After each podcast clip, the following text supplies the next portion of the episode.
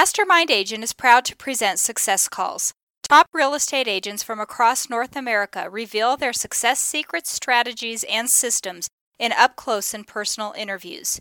You can find all the calls at www.mastermindagent.com. Hi, I'm Mike Cerrone with Mastermind Agent. This month's top agent is Patrick Tuttle with Remax Real Estate Group in El Paso, Texas. Last year, he closed 71 transactions with a total sales volume of 12 million. His average sales price was 169,000, of which 41% were buyers and 59% were sellers. Plus, Patrick manages 136 rental properties, generating 184,000 per month in rent.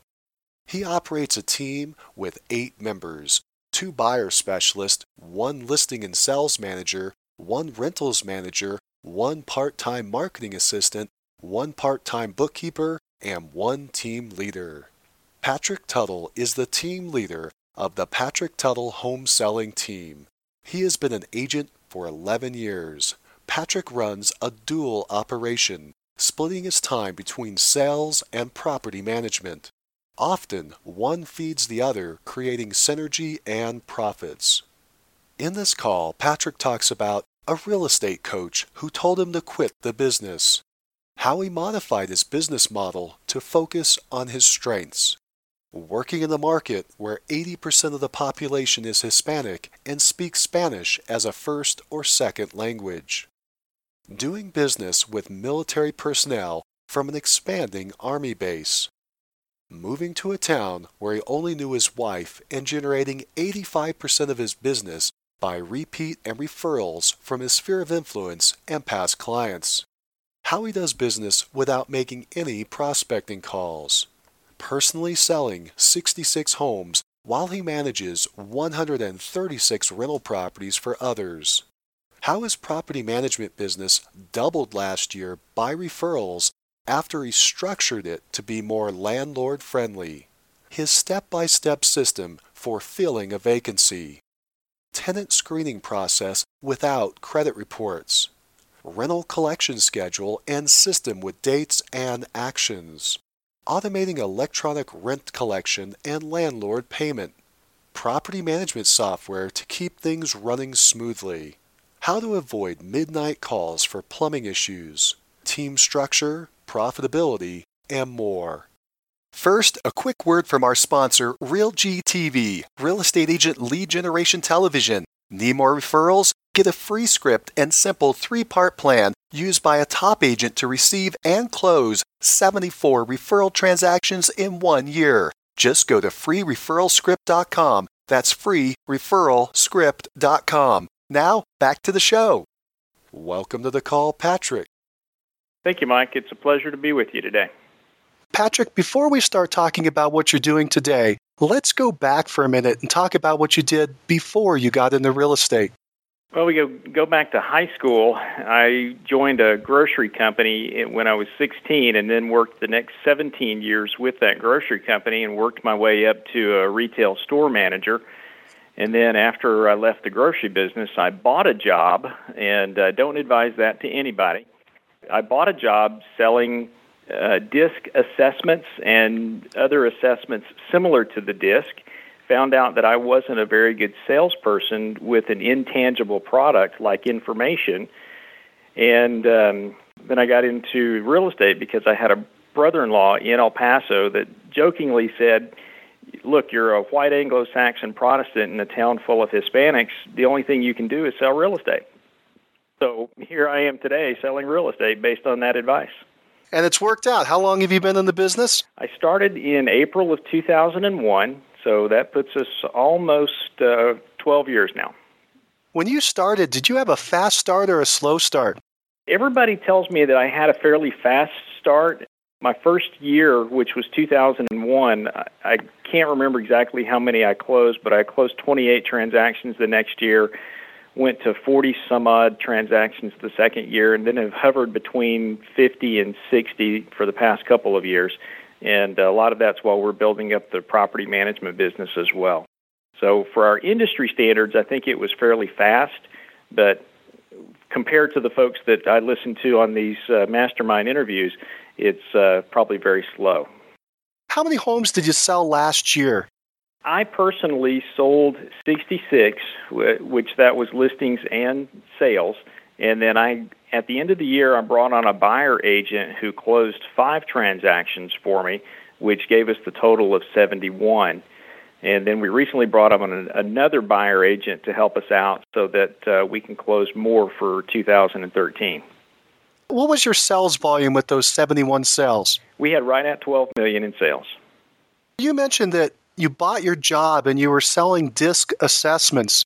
I also think I heard something that you had a, a real estate coach that, based on your disc assessment, recommended you get out of real estate. Is that true? That is true. And I won't mention the name of the company because they're not here to defend themselves. But um, I was advised to get out of the business. And this happened probably in 2004, 2005, when I was looking to find a pattern uh, or a model that I could follow to get into higher production. I knew that back then I had hit a plateau and I didn't know where to go. And I got in touch with a coaching organization, which is, I feel like, a very well respected organization. They, like many people will do, gave me a disc assessment and called me back and said, Have you thought about another career? and I said, You know, I I have had another career, but this is what I'm in, and I feel like there's got to be a way that I can build up to where I want to be. I just need some leadership, some guidance to to help me get there. And the guy said, "We're not the right guys to do that. Based on your personality, we don't believe that you're going to succeed in the real estate business. So we wish you well and good luck." Wow. Wow, so not only did they give you the bad news, they turned you down and turned down your money to boot. You must have been feeling pretty low. Well, I was surprised, uh, to say the least, because I had already read the Millionaire Real Estate Agent book by Gary Keller and Dave Jenks, and in there they have one of the myth understandings that's M Y T H understandings and one of those myth understandings was that it can't be done in my market. Well, I translated that to it can't be done with my personality style. And I decided that it can be done. I just need a new approach. I've just got to figure out how to do it. And we're still working on that, figuring it out. And thankfully, because of organizations like yours, we're able to pick the brains of top agents across the country and utilize what they've done and be able to adapt it to our market and my personality style. Patrick, what were the results of the test? What is your personality style? I have a high S and a secondary high C, and my D is almost down at the bottom, and the I is just above the D. So, it, very, very high S. So, I'm a very steady, conscientious type person, which typically translates good for accountants but not that good for residential uh, real estate sales. Well, after selling 66 homes all by yourself last year, I'd say you're doing just fine. You know, we're blessed. We we had a good year last year and what we're doing this year is trying to get it up to 94 transactions and I believe with the systems that we've got in place, we'll be able to do that and maybe even top the 100 mark this year. Patrick, tell us where El Paso, Texas is. Well, if you can imagine the state of Texas and you go to the far left hand side of it, the point, we're right in the point. So, literally, from my office, I can drive three miles west and get into New Mexico. I can drive five miles south and go to Old Mexico, Juarez, Mexico, or I can drive about 10 miles north and get into New Mexico from that direction. So, we're really the far west Texas portion of the state. Describe your current market in our market, the the city itself and the county, we've got about 750,000 people that live on the north side of the border, and then in Ciudad Juarez, we have about 1.2 million people that live over there. But that's a completely different market that we don't even touch. So the part that we work with is about 750,000 people in the county, and I work primarily in West El Paso. However, I do work all around the county we've got about 40% of our market that is consumed by brand new construction, and then the 60% is by used homes or residential retail sales. The average price for a new home in 2012 was $141,000 and the average price for a resale home was 130. So it's a fairly vibrant market. We closed about 5,500 transactions through our multiple listing service. There was roughly another 1,000 transactions of new home builders that didn't go through the MLS. And then, of course, you've got some of the FSBO business that doesn't get tracked at all.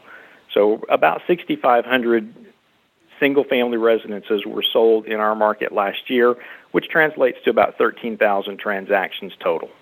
What is the price trend right now? Is it moving up, staying the same, going down?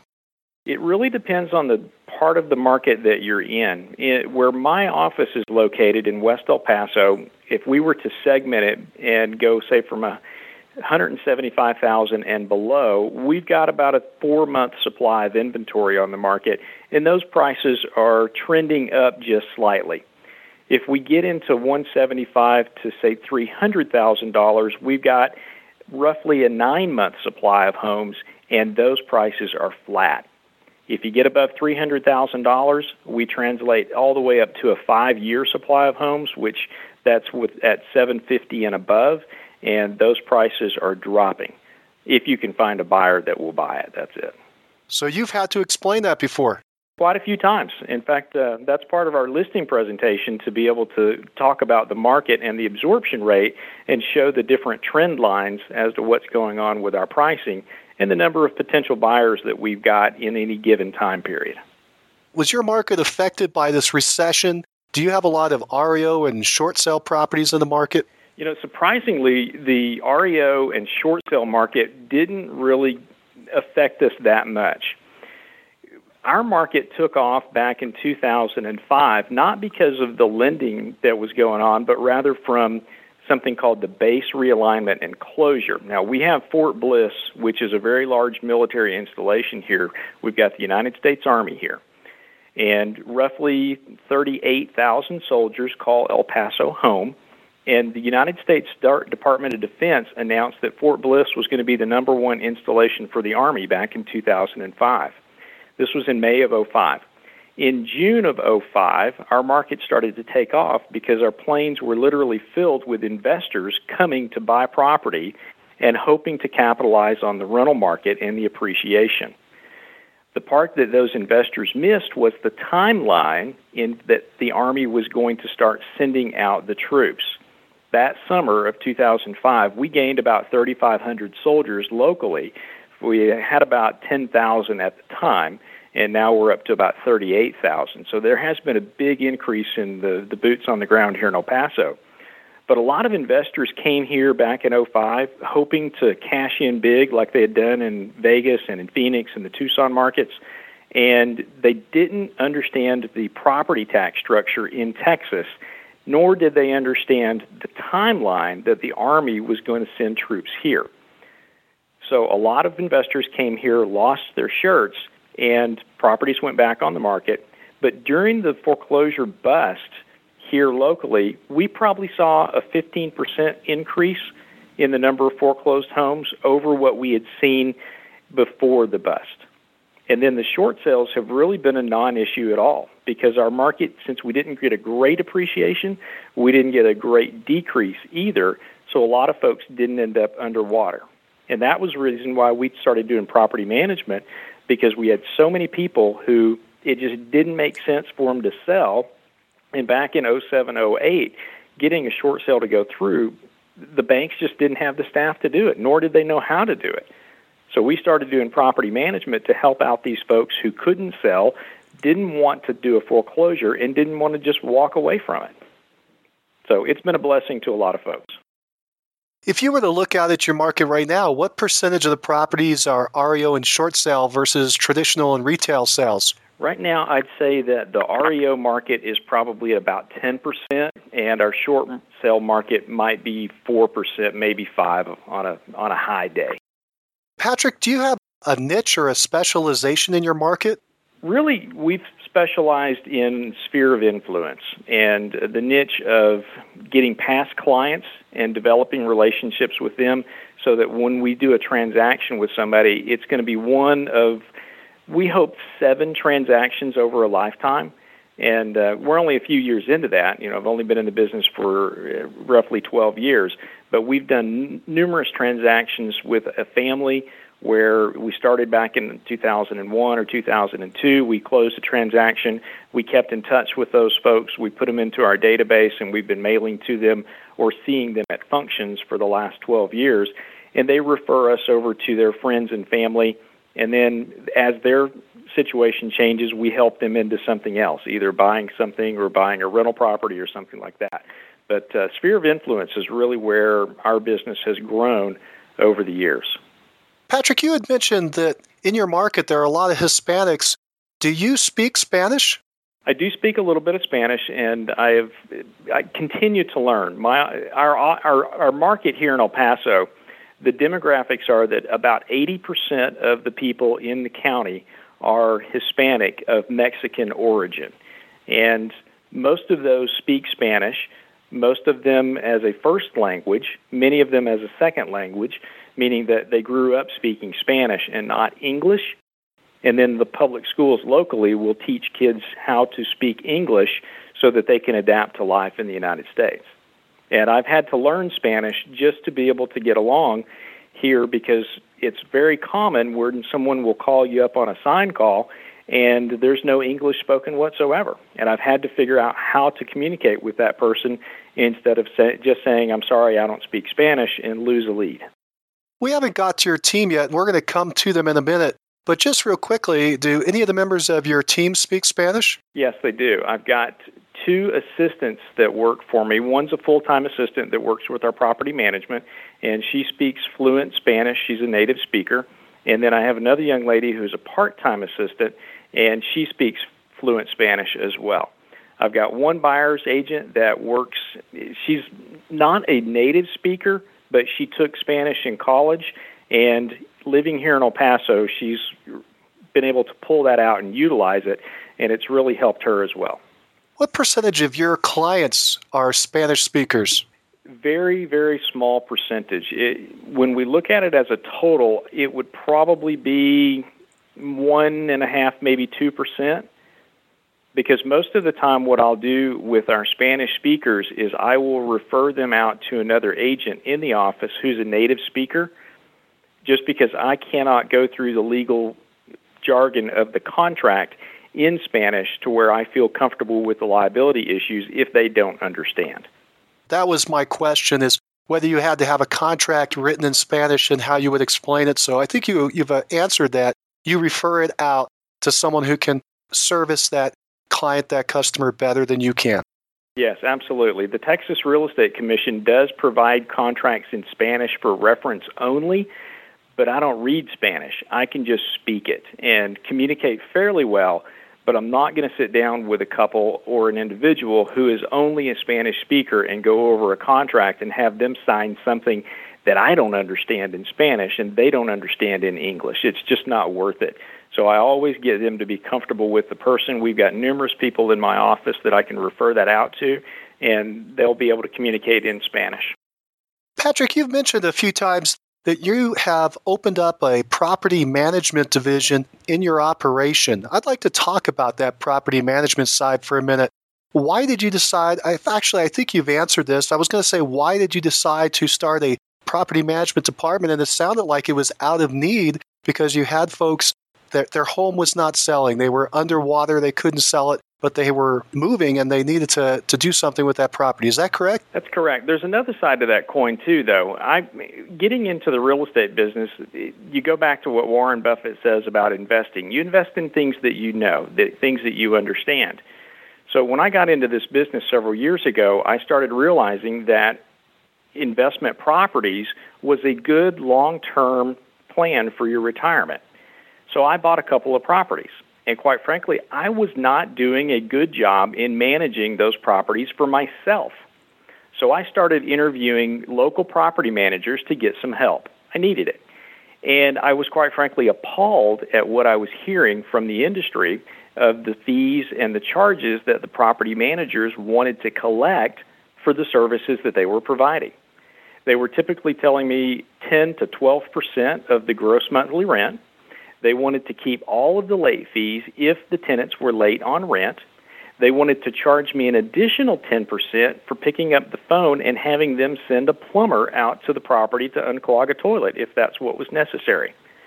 So if the now we all know that plumbers get paid 75 bucks to 100 bucks to ring the doorbell. That's before they've even performed a service. So these property managers wanted 10% more just for the courtesy of calling these guys. And I was, I was unwilling to do that. So I said, I've got to figure out how to do property management for myself.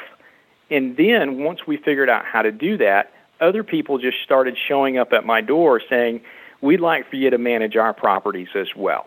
And that's why we created the property management side of the business. So far, it, has served us well and it certainly helps us get business on both sides the sales side and the rental side. How many rental properties do you have under management? Right now, we've got 136. What is the total gross rent coming out from all those properties?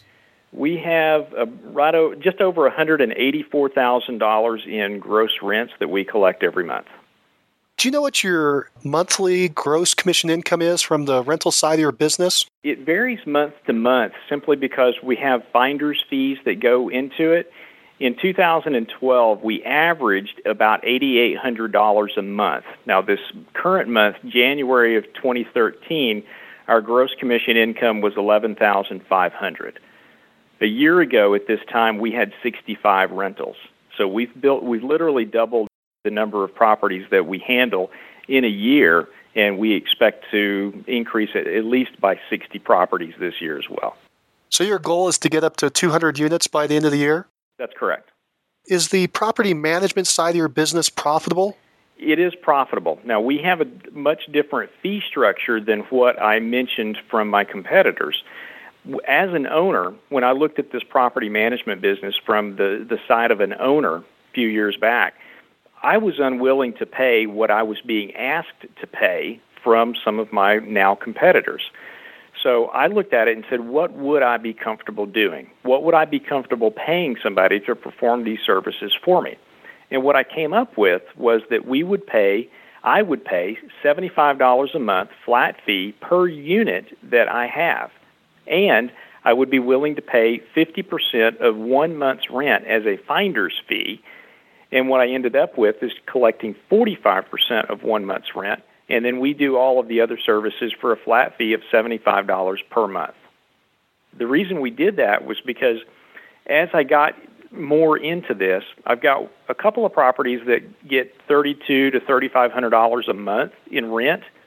If we went with the traditional model of ten percent, we'd be collecting thirty, three hundred twenty to three hundred fifty dollars a month for collecting that rent, paying the bills for the owner, which quite frankly are very few, and dealing with a tenant who is more educated, has a better income, and quite frankly just doesn't cause as many problems as a $450 half duplex in another part of town.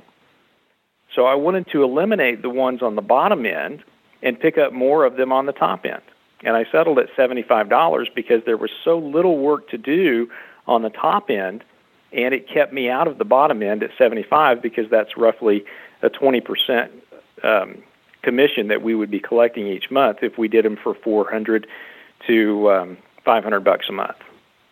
Sure. So in the old model of a 10% fee, $750 a month would be the rental where that would break even between you and your competitors. Once you go above that, you're more advantageous.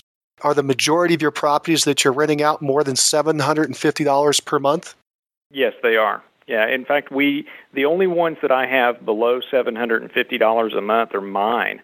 I've got a duplex with, where we get $450 per side, and then I've got another little house that I get 700 bucks a month. So I'm the I'm the the exception to my own rule in that case, and the majority of them end up being at about fifteen to eighteen hundred dollars a month.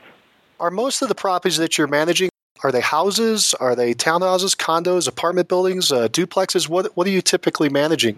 The majority of what we have are single family residences, and then the next in line would be a duplex, where we've got several people who have duplexes and we're managing both sides of that duplex. Just to go back to the original comparison you made with the existing competition, you mentioned that they were collecting a percentage of the rent and late fees and service charges. You didn't mention what they were charging to rent out a property, the, the lease fee. It varied from 50% to 100%. So you went in on the low end of that scale. You're charging 50% of the first month's rent for your finder's fee. We're actually collecting 45%. What, what I found the, on the low end was 50% out in the market, and I said, I'm going to charge 45%, and I've carved a niche out. It's not a bunch of bargain shoppers out here, but for the services that we provide and the service that the owner gets, I feel like it's fair, and we're making money at it. We're not getting rich, and that wasn't my purpose. My purpose was to serve and to carve out a niche to where – when these people have a time to sell, who's going to be in their face? And that's going to be me. So they'll turn around and we'll put the property on the market for sale, and it's a win win win. Has that been happening? Have, these landlords who have been renting, when they decide to sell, are they moving to you to sell the property? Yes. And the reason is is because we're in contact with them on a monthly basis because we're putting money into their accounts so we've established that not only are we trustworthy, but we do what we say we're going to do. And the logical choice for them to come back to is me because we've already got an existing relationship with them. Plus, on the sales side, it allows us to build up a listing inventory of homes that are for sale. And if it gets to the point where they cannot sell, I've got an alternative for them in my office that I can say, we can always rent it. And they the next question is, do you do property management? We say yes, and then we just flip it into the rental side of the MLS, and we'll rent the property typically in about three weeks. Do you offer any type of special incentive for a landlord to sell the property through you? We don't offer any discounts for being a property management client that then sells. We just give them the same fee structure that we give to the general public, which is, I feel like, very advantageous for them. I copied Russell Shaw's no hassle listing and modified it just slightly on the fee structure, but essentially that's what it comes down to. And when we make our presentation, the thing that I hear the, more than anything is that yeah, that's fair. And they sign the paperwork and we're off and running. While my mind is in that mode, these tenants that are going in and out of these rental units, do you give them any kind of incentive to use you as their buyer's agent if they go to buy a purchase property? No, we haven't had any need to do so. And I think it comes down to the relationship that we establish with the tenant because we're we're serving them as well as serving the landlord. And I feel like we've done a good job balancing that to where it's profitable for the landlord and it's also a good service to the tenant. So they understand that whenever there is an issue at the property, we have somebody dispatched to the property quickly. We take care of whatever the issue is, and they trust us. Once they've trusted us, we're the logical p- person to call back if they're in the mode of wanting to purchase a property. Let's get into the details of the services that you're actually providing Let's go through a quick timeline. Let's say that you get a brand new client, somebody walks up and says, I have this property, I want to rent it out, I'm a landlord. What happens? Well, the first thing we do is we've got a landlord interview, very similar to the seller interview that we do. And Jessica, my property management assistant, would go through this landlord interview with the landlord. She would set an appointment with that landlord to come to my office to meet with me, go over the paperwork, and then go over the market after they've agreed that we're going to be their property manager. If the property is vacant, then we will schedule a time for it either to be cleaned or staged if necessary, and then have pictures done. And all of our properties go live on the market on Fridays. We've got all of our systems, both on the sale side and on the rental side, where our properties go live on Fridays. So once we set that plan into motion, We've got the sign that will go up, the lockbox goes on, and we start marketing it. And then we have this is the reason why I've hired two buyer agents is so that we could coordinate showings so that I don't have to physically go to the property to show it each time, but I've got my agents that are able to do so. Or if a tenant prospect has an agent that they're working with, they can go out and show the property, and we'll pay them a small finder's fee. In our market, it usually ends up being about $200 as a finder's fee for showing a rental property and helping us lease it. Once we get the property leased, we sign the lease in the name of the owner and provide them a copy of it. We move the tenant in, have the tenant set up all the services gas, water, electricity in their name, and then we typically wire transfer the rents to the owner, and we'll do that on the 7th of each month. When is rent due? We write all of our leases to where rent is due on the first of the month and it's late after the third. After the third, they incur locally a $25 late fee plus $10 a day. Then the next system that we have to look at is on potential evictions. Now, not every tenant pays on time. Occasionally, you'll have somebody that's a day or two late. But if they get past the eighth of the month, well, let me back up. We, the the system is this: we they pay rent on the first, or if they're late on the fourth, they will incur a $25 late fee and then $10 a day that point forward. On the 8th of the month, if we still haven't collected the rent, we're sending an eviction notice to the tenant. And if that doesn't get their attention enough to pay the rent, by the 15th of the month, we are going to the Justice of the Peace and filing for a forcible entry detainer and having a court date set so that we can get possession of the property and get the tenant out. So, property management, from a time crunch standpoint, it's not that big.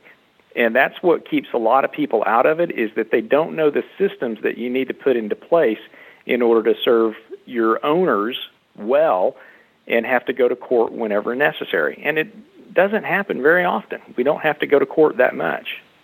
If you get to the point where you file on the 15th in your area, what happens next? How long before you do the next step and the next step all the way through actual eviction? I realize that doesn't happen often, but just so we can get a picture in our mind for people who haven't gone through this.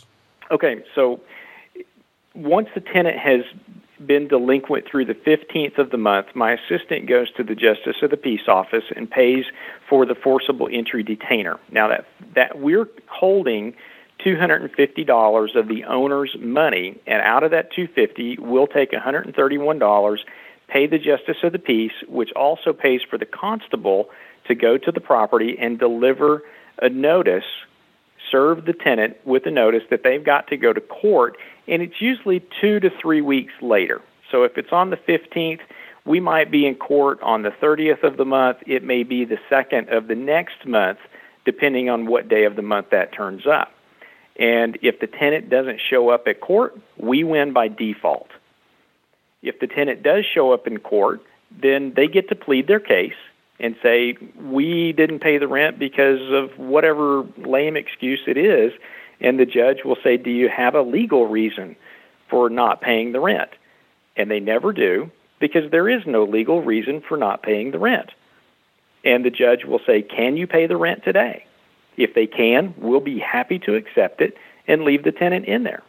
But if they can't pay the rent, the judge grants the judgment in our favor and tells the tenant that they have five days to appeal, and most of the time they get out. But if they don't get out, five days after the judgment has been granted, we have to go back to the court and file a writ of possession, and that's where the constable would meet us at the property, and we have to have a crew that will empty the contents of the property out onto the front yard, and it's the tenant's responsibility to remove it. That's the worst case scenario. Since we've been doing property management, we've done that three times. When they move everything out onto the front yard, does the tenant typically come back and collect it all, or do you end up having stuff sitting out there for a while? And if so, what do you do with it? Sometimes we do have stuff that ends up sitting there. We, we did one of these just a couple of weeks ago. The owner wanted to do some renovations to the house, so we had a 40 yard dumpster delivered to the house, and all that trash just got thrown into the dumpster. It was no big issue. Uh, on other properties, one of them I can remember a few years back, there were some pretty good stuff gun safes, stereo equipment, computers, and we had to put all that stuff out on the, the street, and it all disappeared. I don't know who took it. It wasn't me, but it all disappeared. And fortunately, that owner didn't have to pay for anything to be removed, other than the contents from the house. I just want to make a quick statement for all that are listening that all these rules are different based on your local laws, and that you should check out your local laws and processes. Patrick and I are just going through this real quick to give you an idea or an example of the way it works. And it tends to work very similar to this in most areas, but they all have their unique peculiar issues. Like sometimes you have to take those belongings and store them for a certain amount of time and pay rent. So you'll want to make sure that if you get in the property management business, you, you check with your, your local laws, maybe chat with a real estate attorney to make sure you're handling this all properly. Patrick, you did a great job of walking us through that. Thank you very much. You're welcome. So we've got how we would find a tenant and lease out the property. But let's go a little more into that actually. How do you screen tenants? What exactly are you doing for the landlord in the area of screening? Well, that's one of the things that you've got to do, and we've got an application process that uh, begins with an application that was provided to us by the Texas Association of Realtors.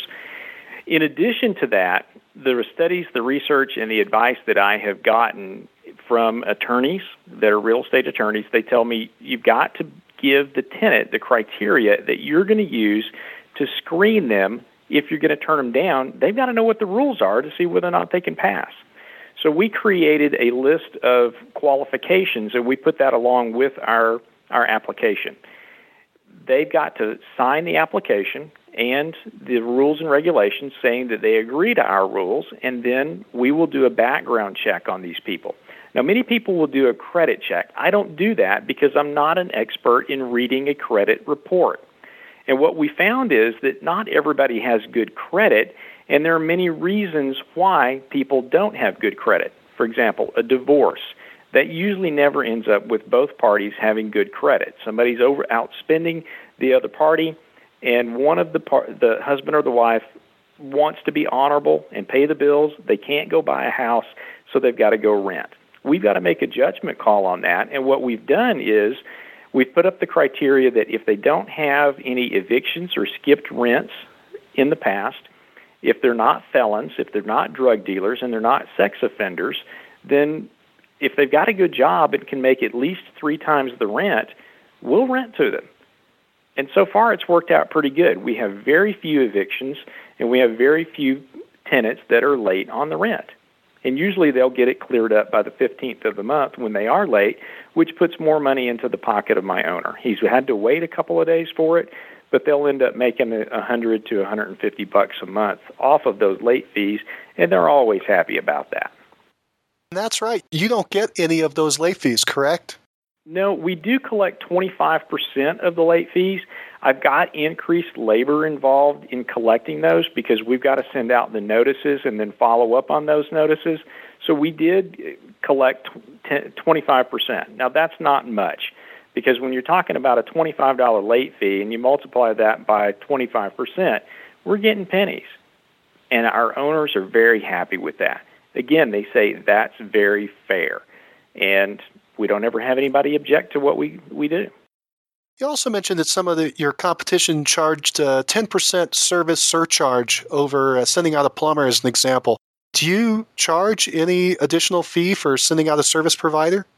No, we don't. That was one of the biggest things that frustrated me with my competition out there because I felt like if I was going to pay 10% as a monthly fee, they ought to do that. That should be part of the service.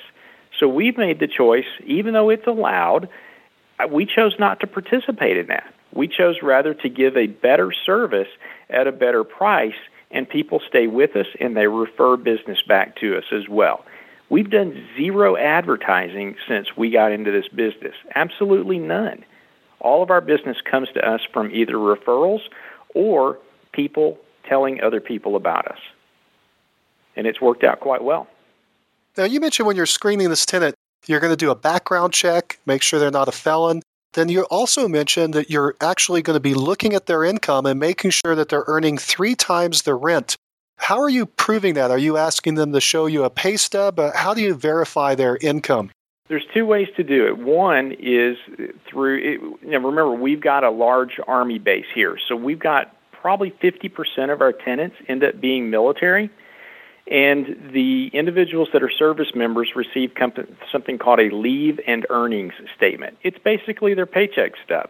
And we ask them to provide that to us because on that leave and earnings statement, or LES is what it's known as, it shows what their base allowance for housing is, and it shows what their pay grade is, how much they earn, how much retirement they have, and how long they've been in the military. And we're able to judge whether or not they can pay the rent. Additionally, if we've got a service member that is open to this, we will allow them to do what's called an allotment. And it's basically setting up an automatic payment to where that rent comes directly out of their paycheck each month and gets deposited directly into our account. It's great. We've got tenants that have been doing this for years. They don't even think about rent. The Army provides it to them to pay for rent, and they just push it right on directly to us. And it works out fantastic. Now, on the civilian side, part of the application is an employment verification form, which we would send to that civilian's supervisor. So if we've got Joe and Mary Tennant that work for ABC Corporation, we're going to go to their HR department and ask, would you please verify that this person works here and how much they make and how long they've been working there? And we'll typically get that back inside 24 hours. And once we've got a tenant approved, we give them 24 hours to put a deposit down on the property. And then they move in sometime shortly thereafter. You mentioned this whole process typically takes three weeks from the time you are hired to find a tenant to the time a tenant is in the property? That's our average time on market, yes. Now, and let me input another thing here. On the background checks, for finding out whether folks have skipped rents in other parts of the state or other parts of the country, we utilize a service from the American Apartment Association. And you can sign up for an account on their website. Just do a Google search on the American Apartment Association and you can sign up for it. They've got different levels of background checks that they'll provide to you. The most common thing that we see is a same name for a tenant prospect where maybe in Dallas there's three people of the same name, Yolanda or something like that, and that person in Dallas has had skipped rents. And then we have to just verify that the one sitting in front of us is not that same person. That's the most common thing that we see. It's not that big of an issue because you're usually able to track where the person sitting in front of you has lived in the past and establish that it's not the same person that got kicked out of an apartment complex in Dallas or Houston or San Antonio or something like that. Are there any other items that you check during the screening? You mentioned background check, their employment and income. Anything else? One of the other things that we look at, in addition to the background check, if they're rented in another location anywhere in the country, and here locally we get a lot of Germans as well, we'll try to verify rent in other parts of the country or other parts of the world if necessary, where we will send a request for a, a, past address tenant history is what we're looking for, where we'll go back to the previous landlord and find out were they a good tenant how did they leave the property if they've left? Did they owe any money when they left? And did they skip out? And the most important question that we ask is would you rent to this person again? Most of the property managers that we've come in contact with are good, honest people, and they'll tell you the truth. They'll tell you whether or not the tenant was good. Because if they weren't, they don't want anybody else getting burned like they did. And they'll help protect you by giving you accurate information. You mentioned that once the tenant is approved, they're going to put down a deposit. Do you require good funds? We don't require good funds. Most of the time, we get a wire transfer into the account. We found a company called Buildium several years ago, and they handle all the back end of our property management business. And part of that back end is electronic transfers and electronic payments. That's made it very simple so that I don't have to write 136 checks to owners each month. So 90% of our owners are getting a wire transfer, and we only end up writing about 15 checks a month, individual checks to owners, to where we then deliver those through the mail or they come by our office and pick those checks up. You mentioned the name of that program was, did you say Buildium? How, how do you spell that? B U I L D I U M, Buildium. And you just go to buildium.com and you can see their software. It's all cloud based, which means that you're not hosting it on your computer. It's out there in the world somewhere, and you're able to utilize that system. And it's very cost effective. They've got different fee structures for the number of properties that you manage. So, are you doing all of your property management as far as your software? All the properties are in this Buildium. You don't have a different software program? That's correct. Everything is in Buildium. So, it's tracking all of the properties as well as making these payments. That's correct. It is. Now, we have to pull the trigger on the payments. So, on the 7th of the month, I will go over the owner statements to verify their accuracy, make sure that the bills are correct, whether or not a bill needs to get charged to a tenant or whether it needs to get charged to the owner. I'll review all 136 of those statements and I will approve them or disapprove them depending on what happens. By noon on the 7th of the month, we've got them all approved, and then we will wire transfer the payment to the owner. It goes directly into their bank account, and the other owners will write a check to them, call them, and tell them that their check is ready, or just put it in the mail and it's delivered to them. You mentioned that when you were going through the eviction process, there was an amount of money, a reserve, uh, $250 that was the landlord's money. Are you collecting $250 reserve on each individual property for each tenant? Yes, with the exception of I got one owner who has 11 properties. He allowed me to hold the $100 on each of the properties. That's only because it's $1,100 that I'm holding for him. And the expenses each month for that owner are not that great. But w- whenever I've got a an expense on a property, so last night we had a, a tenant that just moved in and they had a water line break. Okay, I've got to send the plumber over there to the property. We've got to fix it. Well, somebody's got to pay for that. It's not going to be me, so I'm not using my money to pay for a repair on somebody else's property. I'm using the owner's money, and I've kept $250 of the owner's money to pay for miscellaneous repairs. Each month, after we've had a deduction from that $250, we'll replenish it so that at the end of the month or beginning of the month, we have $250 sitting in our trust account to be able to pay for potential repairs. There's no repair, there's no deduction, that 250 just stays there. Once a property either gets sold or the owner has decided to move into it, we give them that $250 back. It's a deposit, it's their money. What happens if you need to have some service work done and it's going to cost more than the 250 it costs $750 what happens there well mike if i was managing a property for you and we had a water heater go out and that's typically what would happen it's in our market that's a $735 repair by our favorite plumber i'm going to call you and say mike your water heater went out on 123 elm street I've got three estimates. My handyman can do that for you for $535. My plumber can do that for you for $735, or I can have Roto-Rooter do that for you, and it's going to cost you $1,100. Which do you prefer? What if I say I don't have the money right now? I don't want to do anything. Okay, Mike, you, we've got to fix this because in Texas we've got to have the house what we call habitable, meaning that it's got to be a good habitat for somebody to live in, and if you'll allow me to do this, I'll loan you the money to pay for it, but I've got to be able to, to deduct that from next month's rent. I'll go ahead and pay for it so that you can stay in compliance with the law, get that tenant back in the house with hot water. Are you okay with that? Okay, so you'll advance them the funds. Let me just push this just for fun. What happens if they say no? If they say no, then the tenant can get out of the lease and move.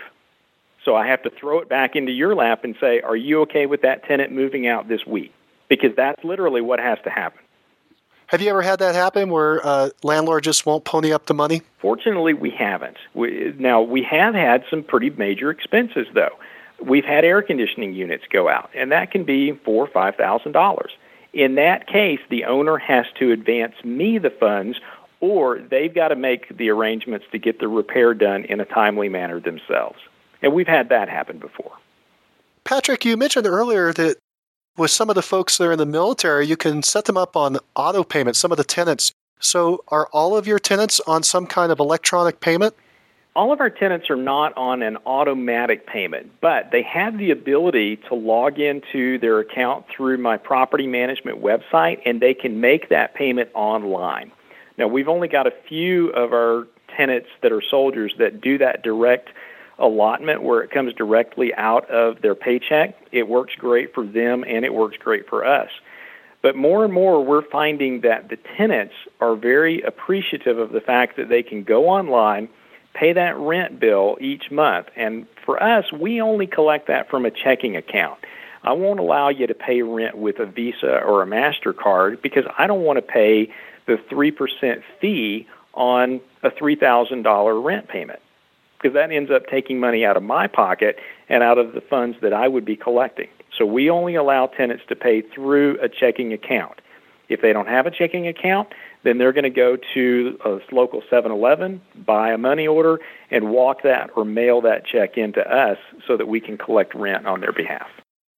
Of your 136 tenants, how many are paying with check versus some type of electronic payment? In January, we processed 32, 33 checks, and that's about it. So the majority of them are coming in. It was either check or a money order. We don't accept cash, but the majority of them are doing the online transfer. So what's that? 80%? When you receive those checks, what do you do if they bounce? Another process that we had to set up. Now, with surprisingly, the banks can tell you very quickly whether or not a check has bounced, but they're very slow to put the money back into your account when you make a deposit. Figure that one out. We had a check that bounced earlier this month. The tenant paid the rent, and the tenant actually called us and told us, hey, my check bounced. I need to pay you the late fees. We didn't even know about it yet. Our bank had not even notified us. But in our leases, we have that there is a $38 hot check fee. And they have also incurred the late rent plus the $10 a day.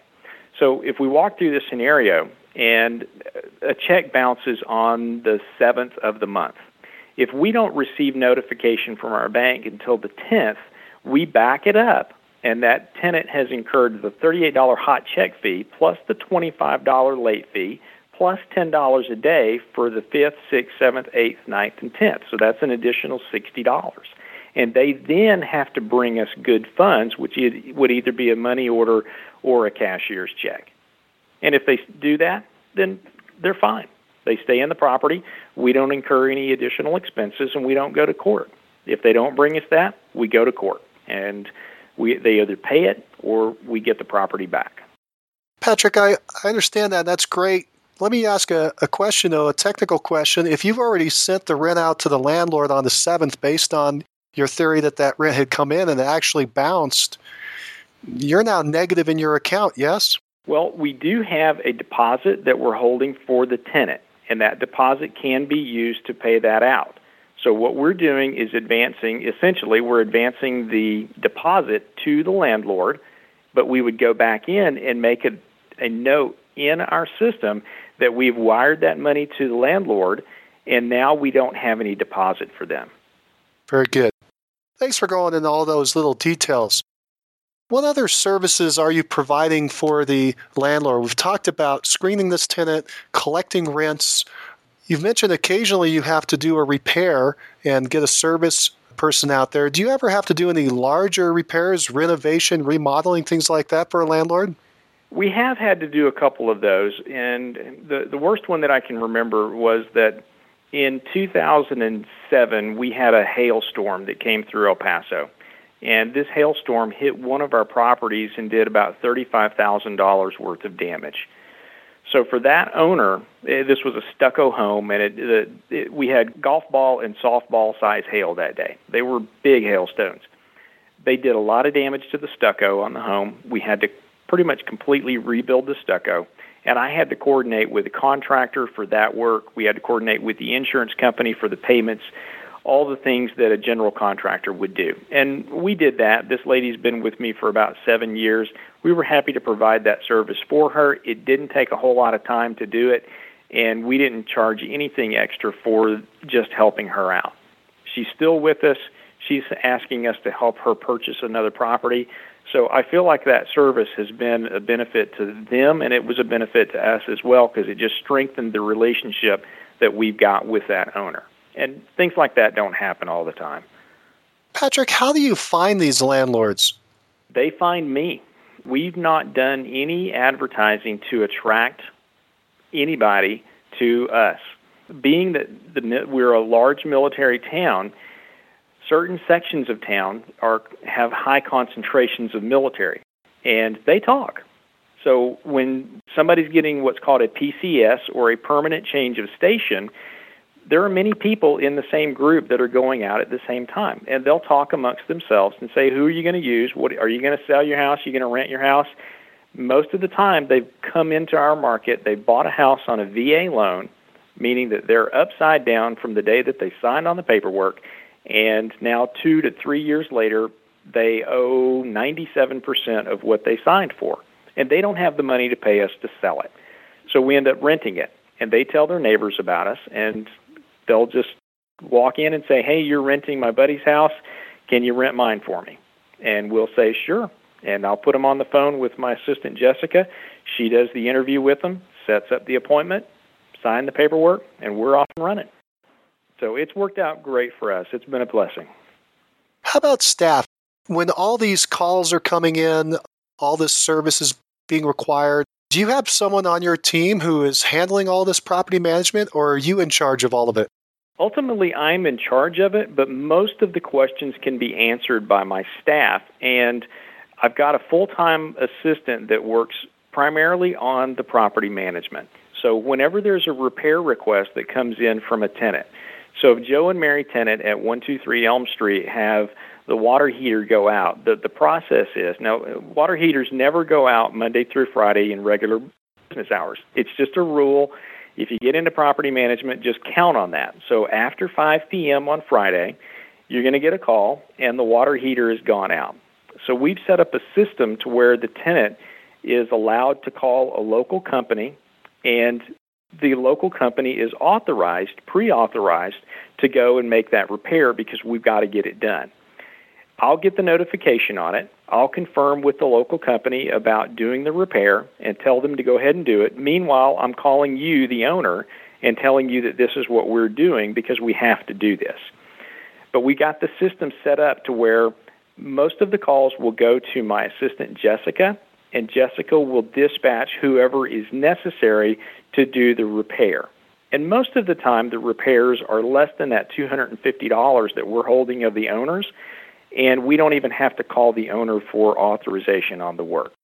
So if we have a frozen water line that needs to get repaired, I can send my handyman out there. He's going to charge me anywhere from 35 to $50 and we just deduct that from the owner's $250 reserve deposit and bill him for that the next time the billing cycle comes around.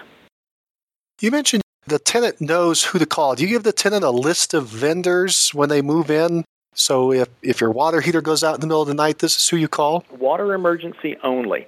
They're the only ones that they have the authorization to call after hours. We actually put together a tenant handbook. And the tenant handbook is available in a PDF on my website. This is my property management website.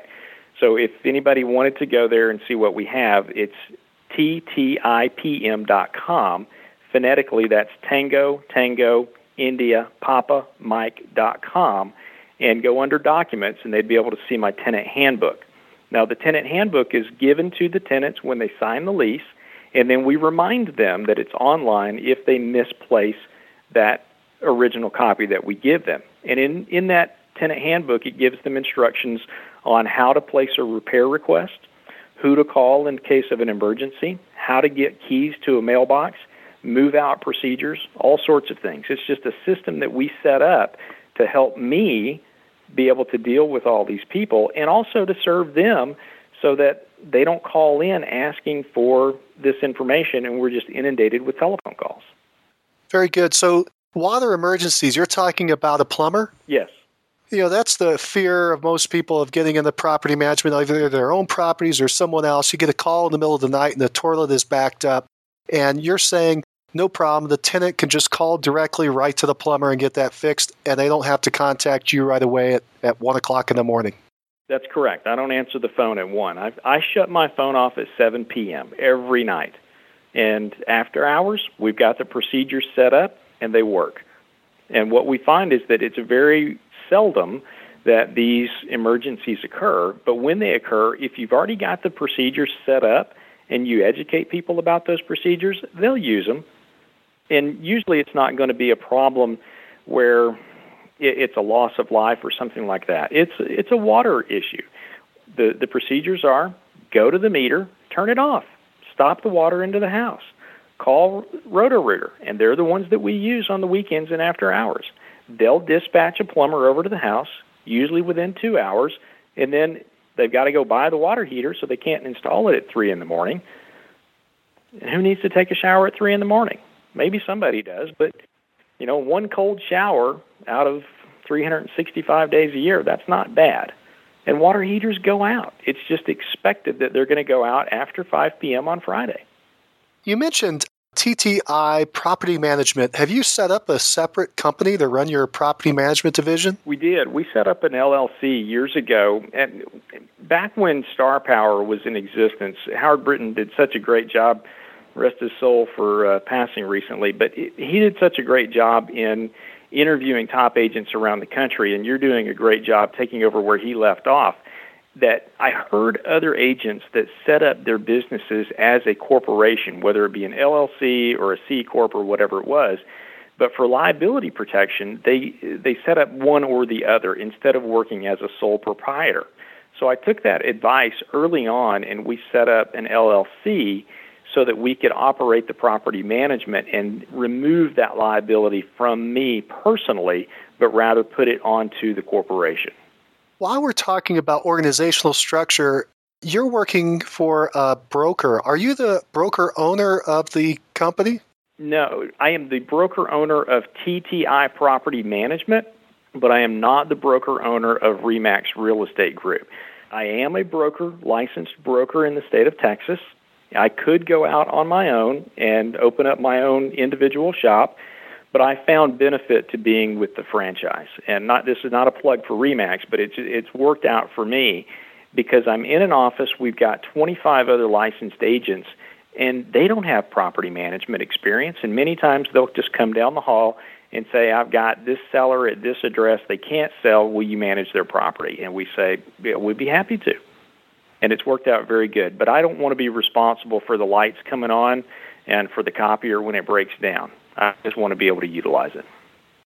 Now, a quick word from our sponsor, RealG TV, real estate agent lead generation television, where top agents reveal exactly how they create consistent flows of home buyer and home seller leads into their practices every month. Need more leads? Hit the pause button right now. Open Google and search RealG TV. That's R E A L G dot TV. Now, back to the show you did not have to put your property management business under the Remax broker. You didn't have to get his or her permission to set this up and structure it and put up the trust accounts and so forth. You did it outside of the sales brokerage side. That's correct. My broker, the managing broker for our Remax office, didn't want to do property management. So I said, will you allow me to? And they said, we'd be happy for you to do it because we're tired of sending these referrals elsewhere. And it's allowed us to keep the client in house. And if if one of our agents down the hall brings me a seller and says, "Here we have Joe and Mary Seller, and they can't sell their house on Elm Street. Will you manage it?" And we'll say, "Absolutely, we'll be happy to do so."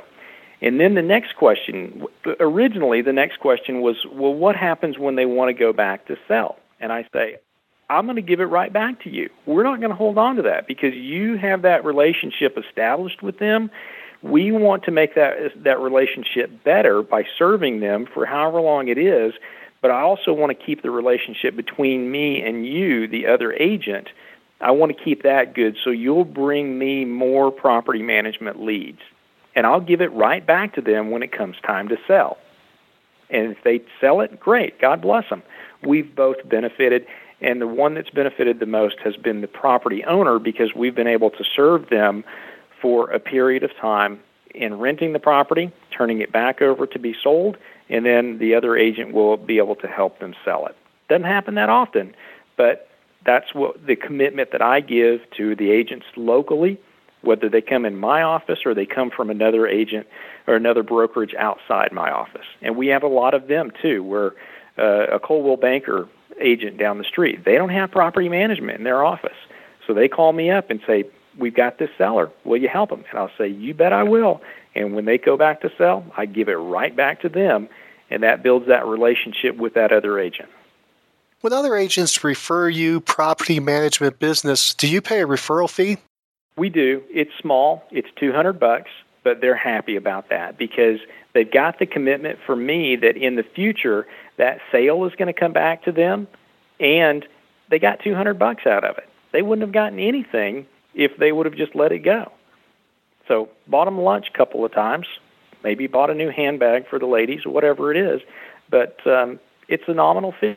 Again, we don't make a whole lot of money off of our property management, so I can't pay out a whole lot. So $200 is what we've decided was a good fee, and everybody has accepted that. They've just been more than thankful to say, hey, we appreciate what you do. Is your property management business just breaking even, or is it kicking off enough money to, to either pay you or to pay for some of your overhead on your sales side? It's profitable. It, it, in fact covers the overhead that we have on the sales side plus.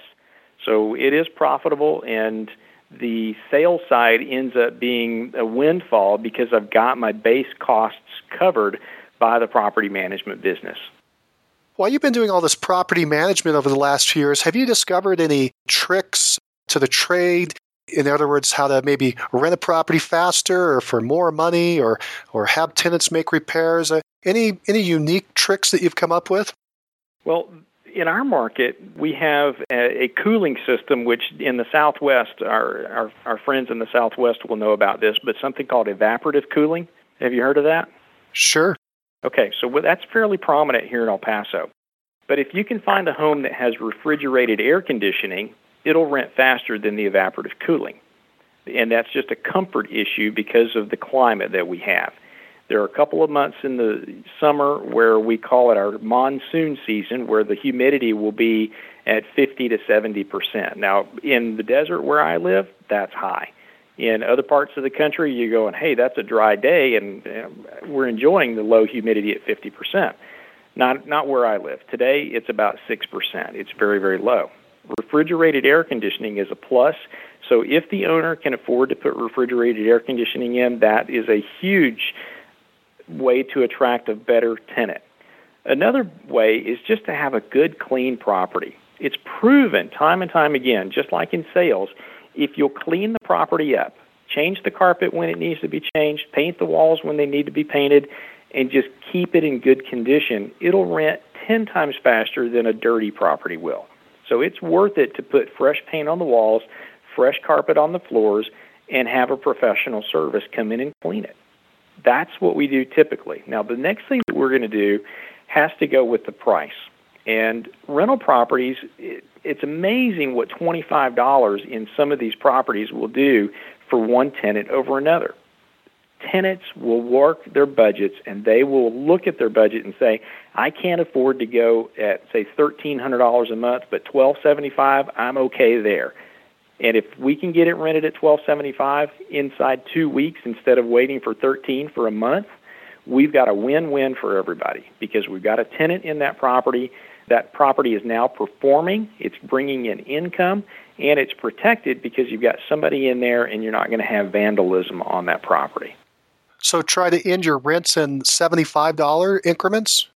I wouldn't say that that's the key, but looking at it and being negotiable on the rents, not holding out on trying to get a higher dollar number when you got somebody in front of you that can take the property and take it off the market and get you income in there.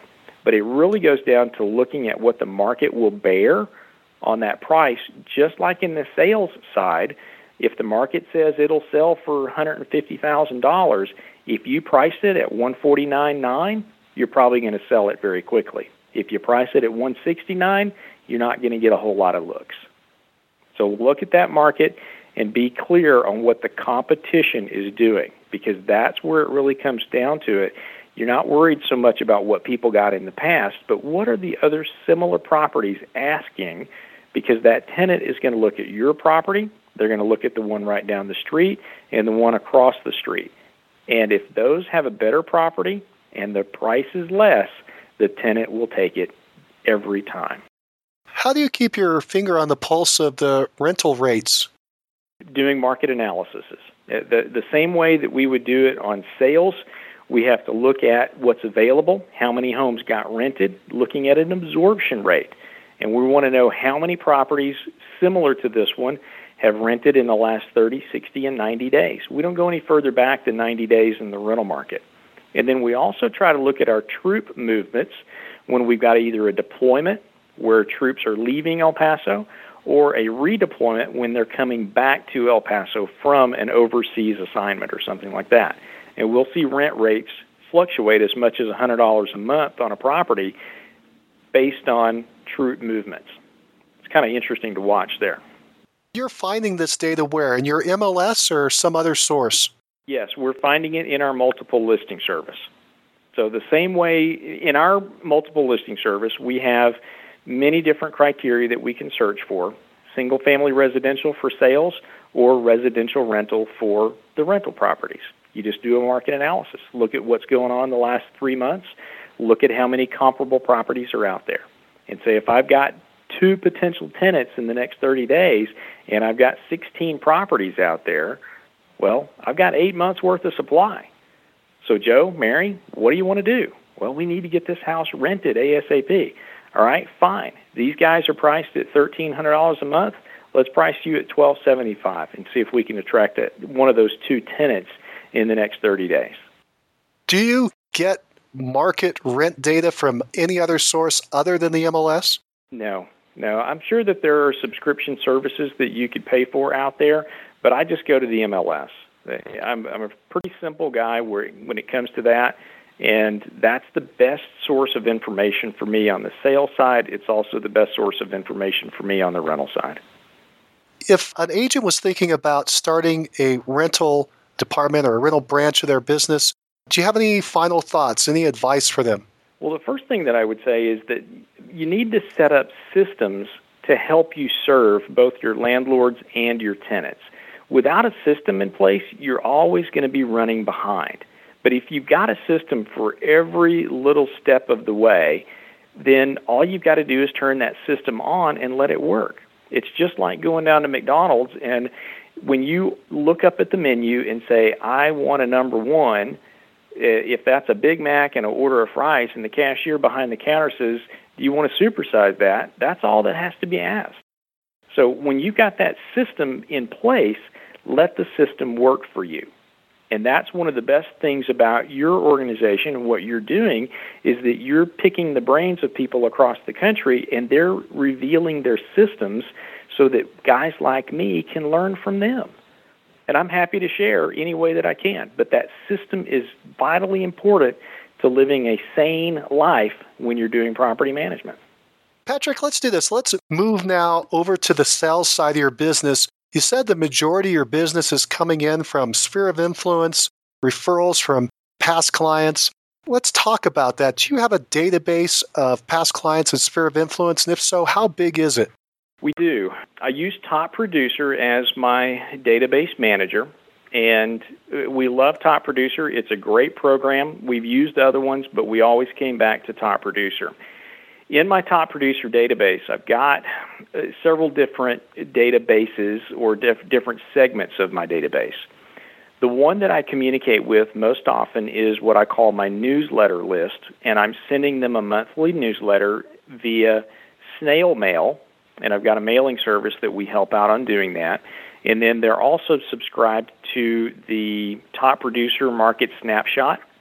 Realtor.com has a email edition of a newsletter. Remax has an edition of a newsletter. They're getting hit via newsletter email about three times a month.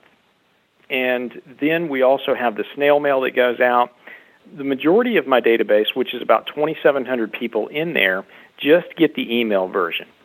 But my personal list of people that I've been working with for a long time, friends, family, sphere of influence, that list is at about 625 people, and they get a newsletter with a personalized cover letter on that each month. And then within that group, I have another segment that I call my raving fans.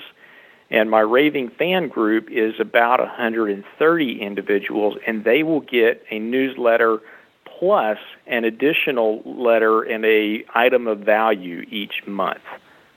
So depending on where you fall in my database, I'm either getting you three to four times a month via email and snail mail, or five times a month via email and snail mail. You went through that a little quick. I, was trying to take notes. I apologize. I think I might have missed something.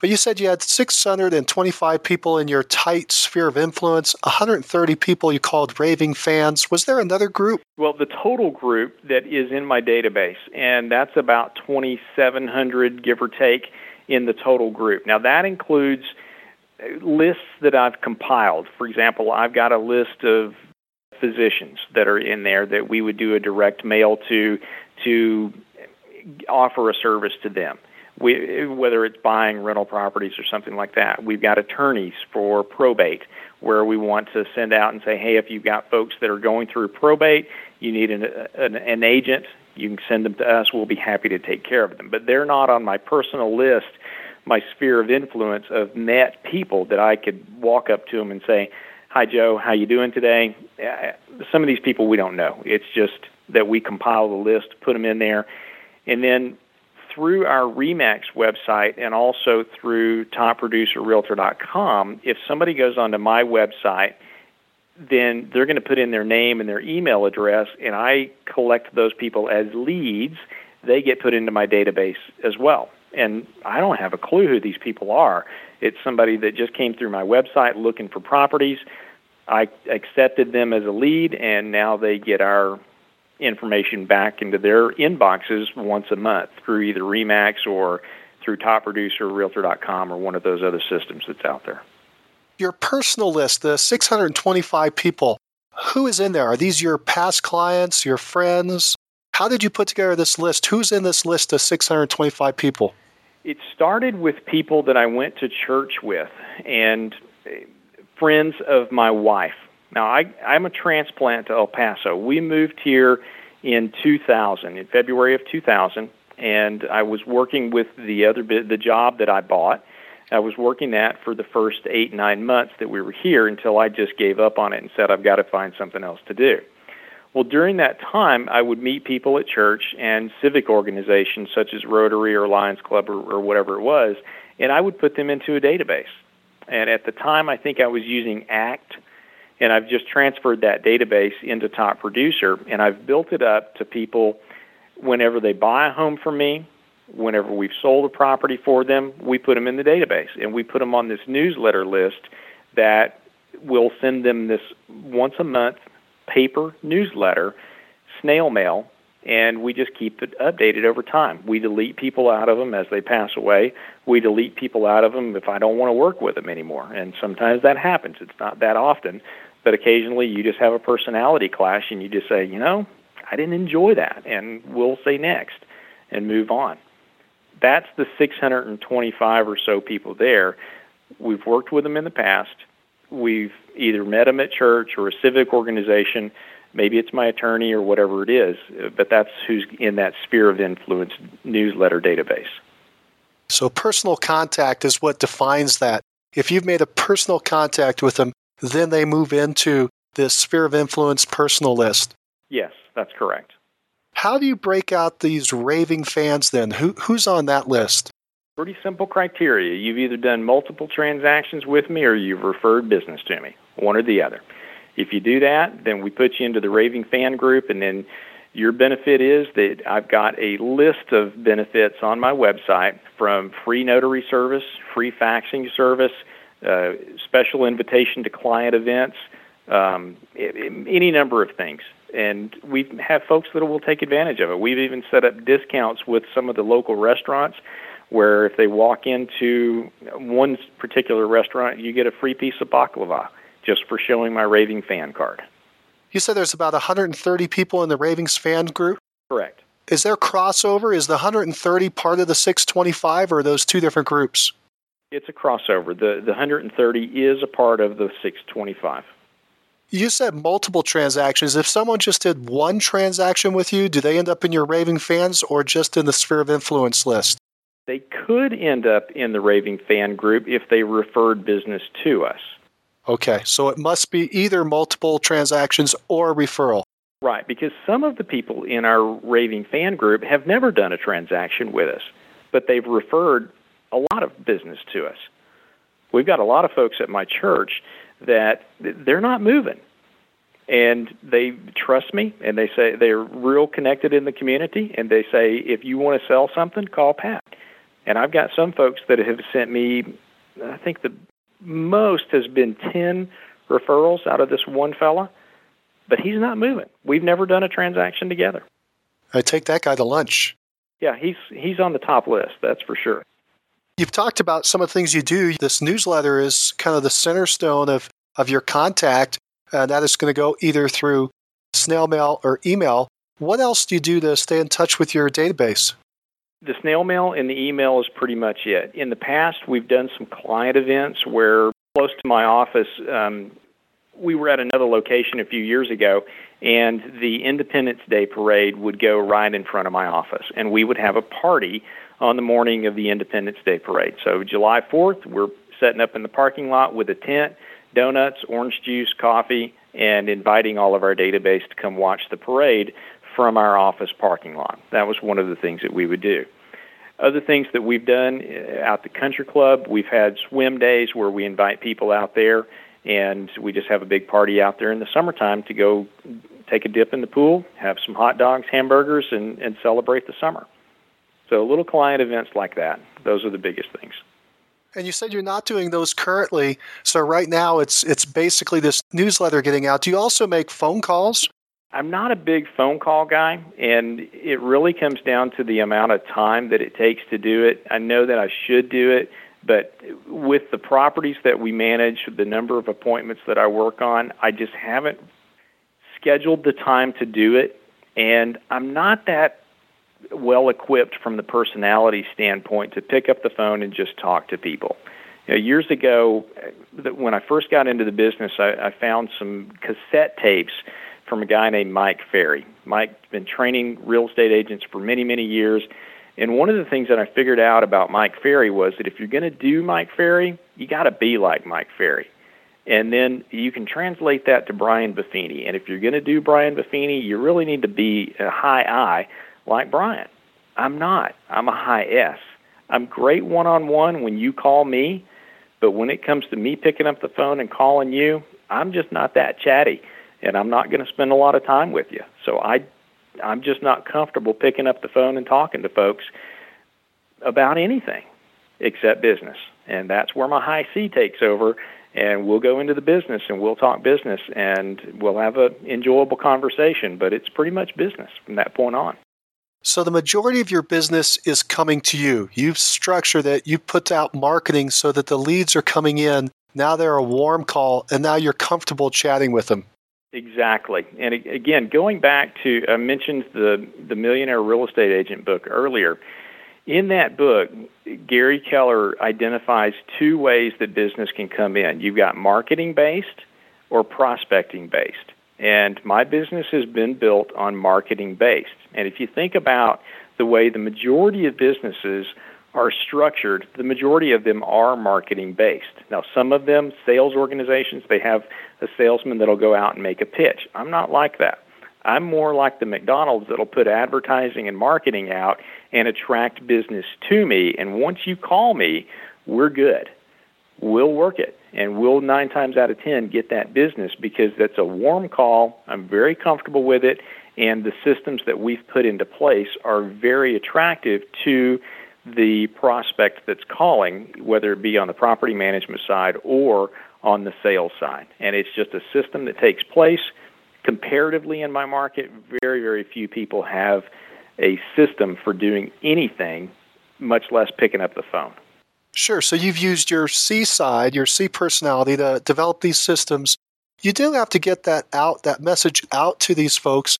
So what are you putting in? What message are you putting into your newsletter that's getting them to pick up the phone and call you? Well, it's a very subtle newsletter. It's a template, and it's provided by a company out of Tucson, Craig Fort from Service for Life.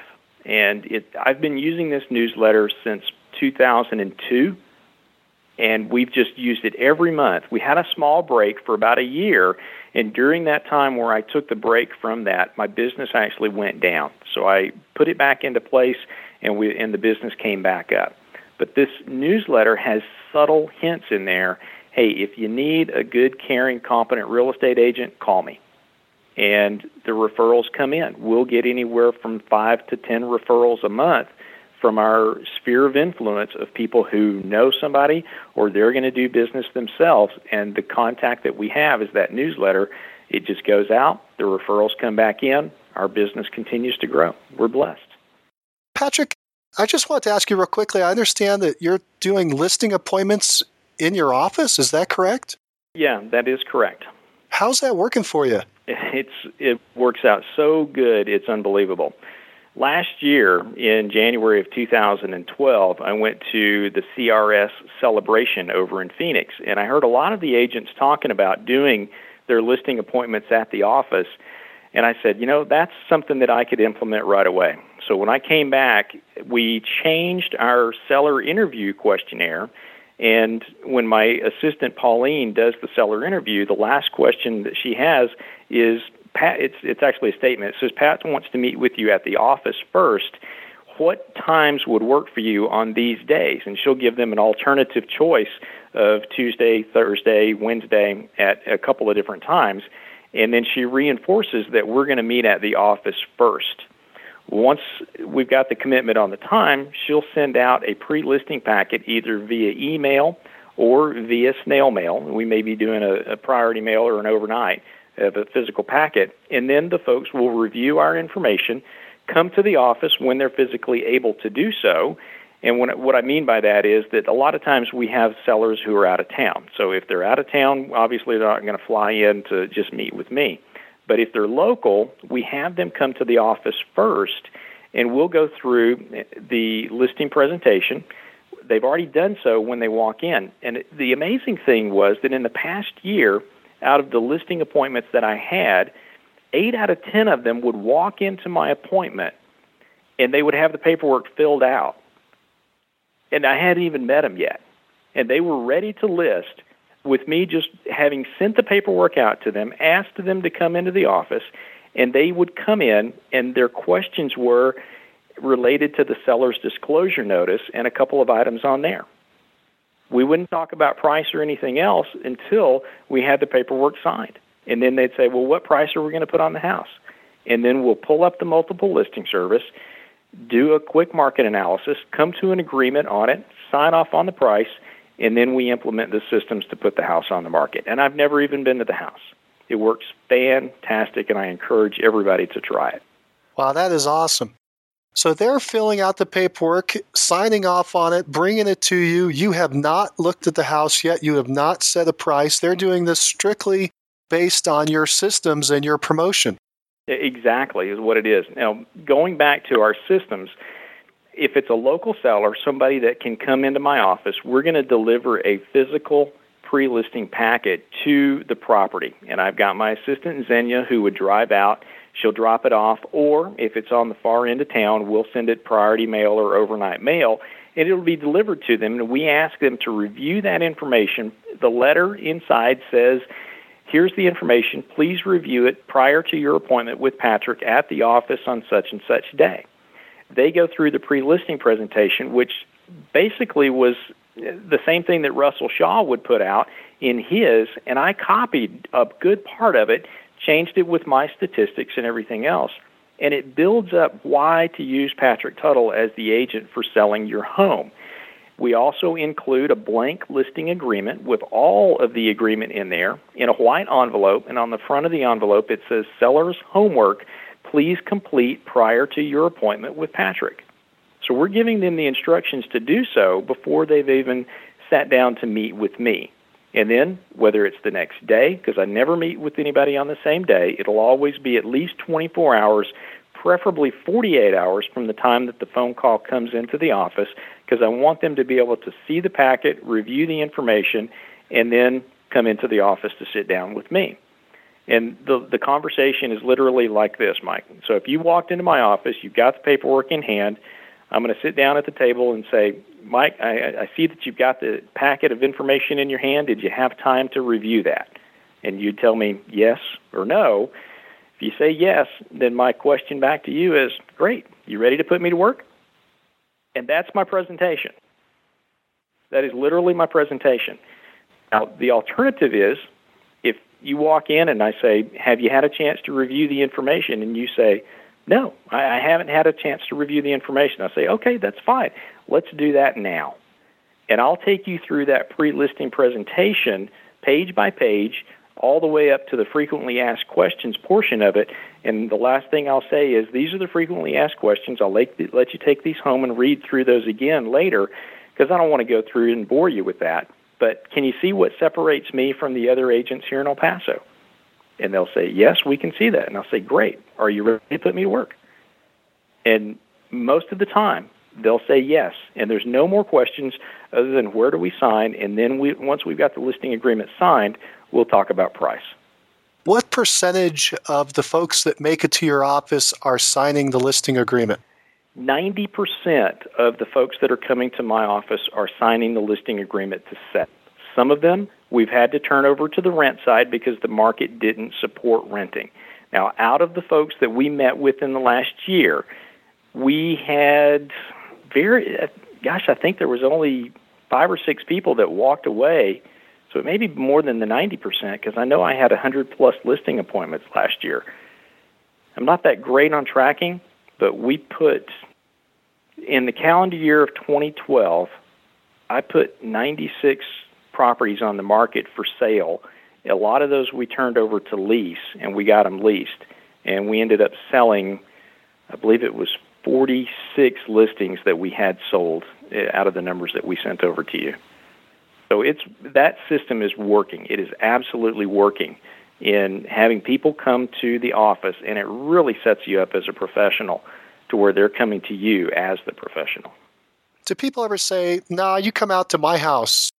They do. Occasionally, we'll have somebody that, in fact, I had this just a couple of nights ago where the family, it was a husband and wife, came in to sell their the husband's father's house, and he said, "We really want you to come in and see the property." And I said, "And I really want to see that property, and we'll do that after we've had our initial meeting here at the office, because I want you to understand who we are and what we do.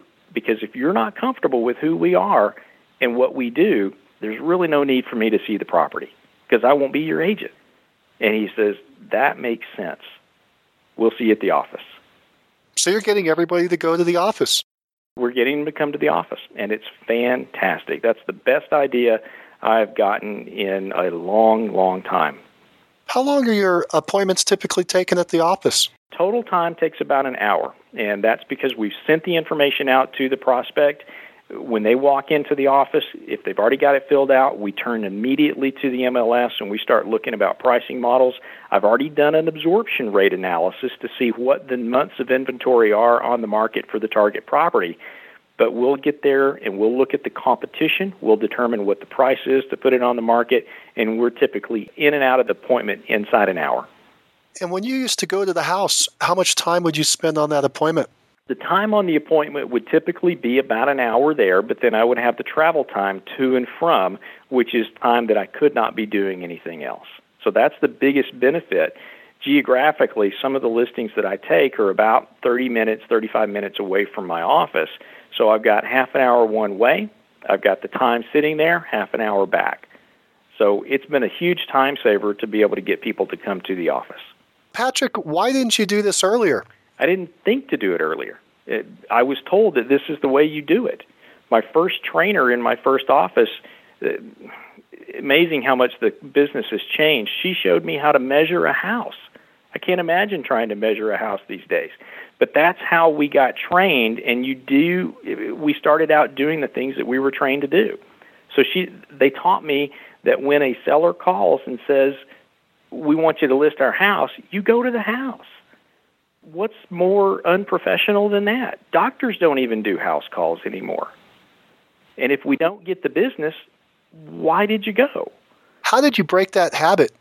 I just made the decision to do it. And when I came back from Sell-a-bration last year, I told my assistant, Pauline, I said, Pauline, we're going to change this question on the seller interview to make it to where you schedule appointments for me here at the office. And she said, okay. She didn't question it, she just did it. And the sellers, they don't question it most of the time, and they'll come to the office. And it puts me and all the other agents that are doing it in the driver's seat because we are now able to control the environment that we're sitting in. We can't get biased from the granite countertops or the closet that has the shelving system that is so great or whatever it is. You can't get biased on that anymore because you haven't been there to see it. And they can't sell you on their property when you're not sitting in it. So you go to the MLS, you show them what the competition is, and then you get the price set for what the market determines that it needs to be. I would argue that the reason that you were able to break the habit and break the mold is because you saw another model and you saw proof that the model works when you went to Sell-a-bration. You saw that other folks were doing it and therefore it became real. I'd agree with that. In fact, last year they had a video of another agent, and I think he was in Alabama. I don't remember the guy's name, but he was showing a video of himself doing seller appointments at the office. And I said, I can do that. And it was so simple to make that one change, and it has just been amazing the amount of time that it has saved me. And it's amazing the respect that the client gives you when they walk into your office instead of you walking in and asking, Do I need to take my shoes off as I walk around? Patrick, let's talk about your team. You, you've hinted a little bit about it, but let's bring it all together. Please tell me who's on your team, tell me their titles, and what their tasks are. What do they do for the business? Okay. Well, the starting off is my lead assistant, who is Pauline, and Pauline is she's my listings and transaction coordinator combined into one. She handles telephone calls, listing input, preparing listing paperwork, and coordinating all the systems that go together for putting a property on the market. The next one is Jessica. She's my property management assistant. She does everything, the same thing as Pauline does, but just does it on the property management side. So anything that goes to a rental goes to Jessica. Then I have Wendy, who is my part time bookkeeper. Wendy will come in twice a week, make sure that the bills are in order for the property management side. She's the one that processes the rents for the tenants, the payments, and also the payments back to the owner. And then we write checks every two weeks to our vendors. She handles that all in about 15 to 18 hours a week. Then I have Zenia, and that's just like the flower, Zenia, Z E N I A, and she's a part time marketing assistant who handles a lot of my marketing, which is uh, once the signpost goes up in the yard, she's putting up the QR code for the video that we've done on the property that goes up onto YouTube. She delivers flyers to the property on the inside, and she's somewhat of a general runner. We're also moving her into doing some servicing on short sales where she handles the equator side of the short sale business. We've got a couple of them. It's not a big part of our business, but she's doing a great job on that. She works about 20, 22 hours a week. On the agent side of the business, we have Ronnie, and Ronnie is a brand new agent. She, uh, her, her name is Veronica. We call her Ronnie, and she's never closed a transaction. We brought her in to help us out on the rentals to go show rental properties and to be able to work with buyers that come through the organization that I just don't have time to work with anymore. And then we've got another lady by the name of Susan, and Susan is an agent. She's been licensed for about six years and all she wants to do is work with buyers. Uh, she actually is not on my team. She's kind of a ancillary. She's in, she was in my office before I came, and my deal with the office when I came in was that I wouldn't recruit from inside the office, but if I had a way to benefit them and me, that I would refer out. So she refers me her listings. I refer her buyers. It's a good working relationship, but we consider her a part of our team, even though she has her own independent contractor agreement with Remax Real Estate Group. The next person on our team is my lovely wife, Raja. And Raja is, from a personality standpoint, exact opposite of me. And she has a high I with a secondary D, a very low S, and a very low C. So, I mean, when you say opposites attract, you could look at her and I, and we're pretty much the opposite. Now, Raja works with a lot of the folks that she's known. She's from El Paso, and she knows a lot of folks here. And when there are folks that want to go look out at properties, she's the one to call. She'll take you around. She'll give you the grand treatment. She is wonderful with our buyers, and she loves working with the buyers. Um, she doesn't close a lot of transactions. In fact, she hasn't closed any in the past year. There were a couple of them that she says, I'm the responsibility, and God bless her, I'm going to let her take that. Uh, but she is definitely a buyer's agent where when she has time from away from taking care of our children, she'll be out showing properties with folks and just enjoying the social part of being a real estate agent. And then there's me, and I do pretty much everything else. How are you compensating this property management assistant? Are you paying a salary or are you paying a percentage of the revenues? How does that work? Hourly. My assistants, my unlicensed assistants, are all hourly and she'll earn a certain hourly rate. She works anywhere from 38 to 40 hours a week, Monday through Friday. If uh, there was a situation where she had to leave the office early to go take care of her children like that, I allow her to come in and work on the weekends if necessary to catch up on some bookkeeping work or something like that. But all of my assistants are hourly. Susan, who is the buyer agent that works with us, we're pretty much just on a referral agreement with her. Ronnie, I've got her on a on a scenario where I heard one of the agents that you had interviewed earlier last year, and I can't remember which one it was, but I liked the idea. But this agent was saying that they had started paying a base salary of two thousand dollars a month plus fifteen percent of commissions, and I did the math on that, and it looks like it ought to work. Time will tell whether it's going to be a good scenario.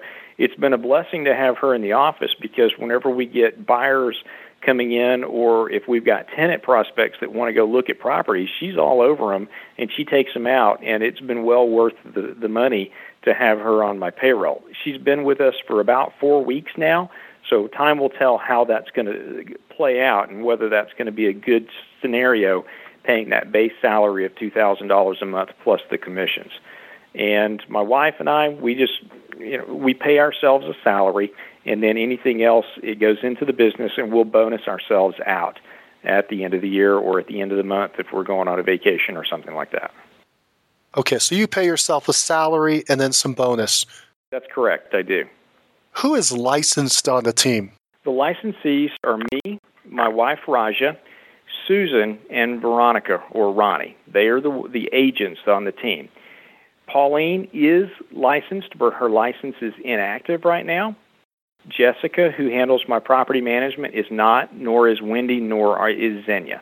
So we've got four licensed persons that could go out and show property, and then we've got four in the office that can answer phone calls, tell basic information about properties, but they can't go and show properties. Jessica, your property management assistant, is not licensed. That's correct. She's not. Now, in Texas, what an unlicensed assistant can do is they can answer the phone, and if somebody says, Can you tell me about the property at 123 Elm Street? she can say that it's available and that it's the asking price is X, it has this many bedrooms or whatever.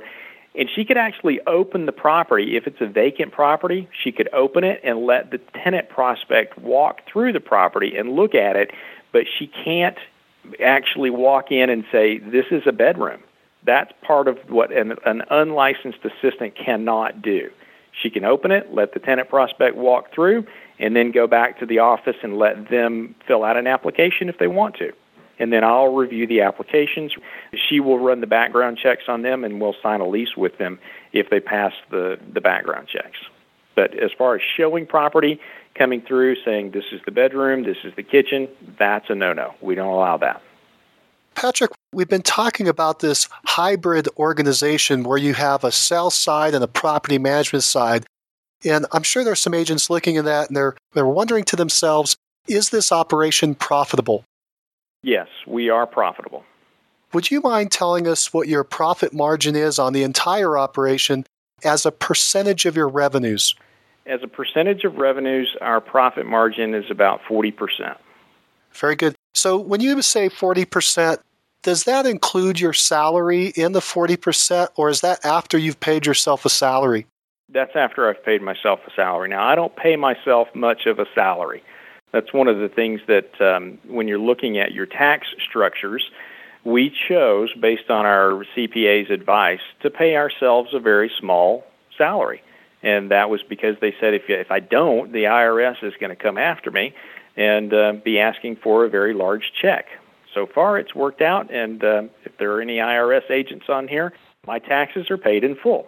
How have you structured the sales side of your business? Is that also an LLC or a corporation, or do you do that as an individual? We've got that set up as an S corp, which is essentially a sole proprietor, but it just gives you a little bit more level of protection.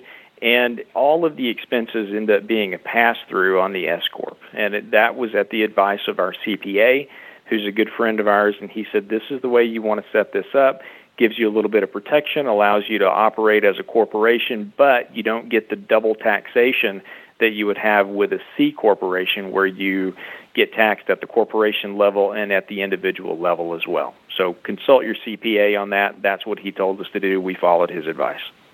Patrick, you've been doing a lot of things. You've pushed yourself into a business that people told you you wouldn't be any good at, and you, you proved them wrong. What drives you? You know, there's this little situation that I have where it's called eating, and I like to do that. Years ago, th- this is when I was getting, when I was transitioning out of this job that I had bought.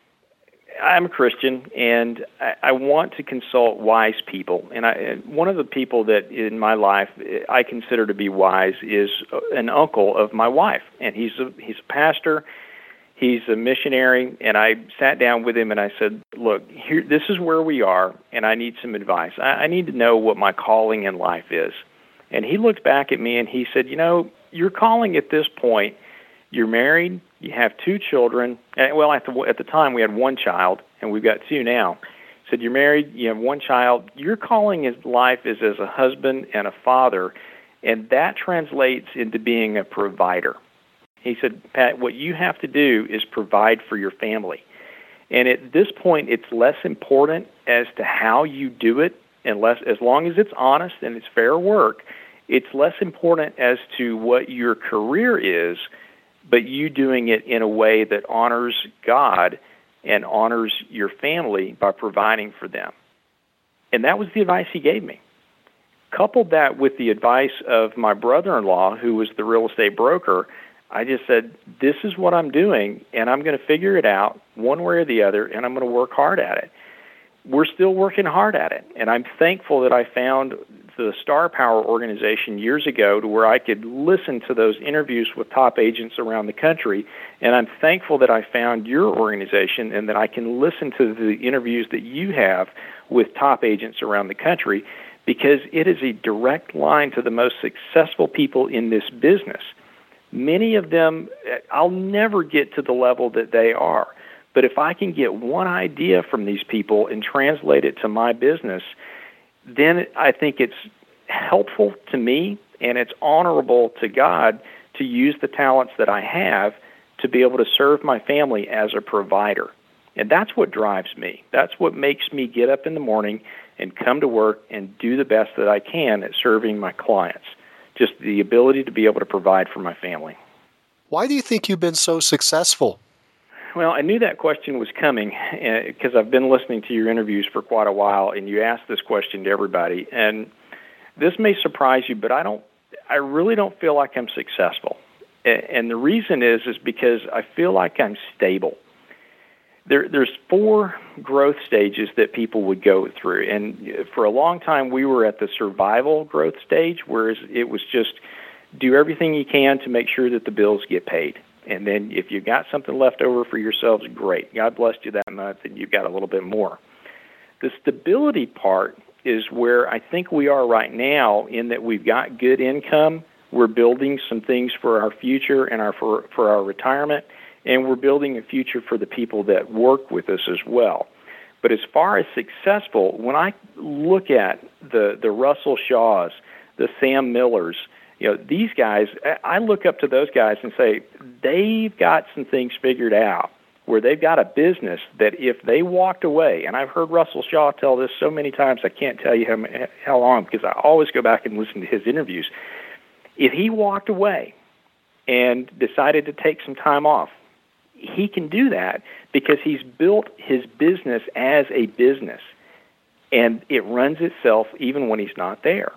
When I get to that point, that's where I think I'll be successful. I don't know how far off, off I am for that but then I'm going to go to success. And the next step is significance. And the significance part is where you've provided for yourself, you've provided for your family, and you can go out and serve others to the point where you're really giving back to the community, whether it be the local community that you live in or it be to the realtor community that you're serving by doing the mastermind interviews that you're doing. And I, I consider that you have the significance because you are a top influencer in our market today because of what you're doing with these interviews. You're affecting thousands of people just by asking questions. And that's significant to me and to agents all across this country. And I really appreciate what you're doing for the work that you are doing. Thank you, Patrick.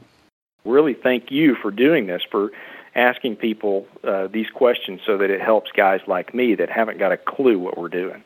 I think you have more than a clue. You're doing a great job. I'm glad to have you here.